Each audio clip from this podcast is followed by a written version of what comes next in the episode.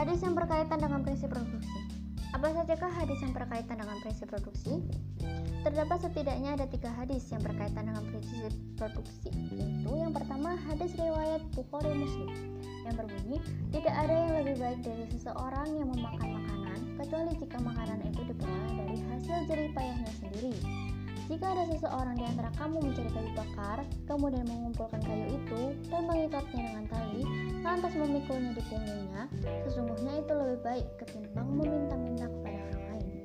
Dari hadis ini dapat disimpulkan bahwa yang paling baik dari suatu makanan yang kita makan ialah yang diperoleh dari jerih payahnya sendiri, tidak dengan cara meminta-minta kepada orang lain. Karena sesungguhnya dengan karena sesungguhnya tangan di atas lebih baik dari tangan yang di bawah, yang berarti sebaiknya kita memberi kepada orang lain, bukan malah sebaliknya. Nah, yang kedua, hadis Tabarani dan Dailami yang berbunyi sesungguhnya Allah sangat suka melihat hambanya yang berusaha mencari rezeki yang halal. E, maksudnya Allah itu sangat suka melihat hambanya hamba-hambanya itu bekerja dan tidak hanya menunggu atau meminta-minta kepada orang lain.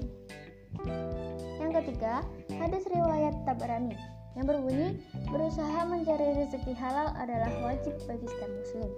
Hal ini ditegaskan dengan sabda Rasul yang berbunyi bekerja untuk mencari nafkah merupakan kewajiban atau fardu.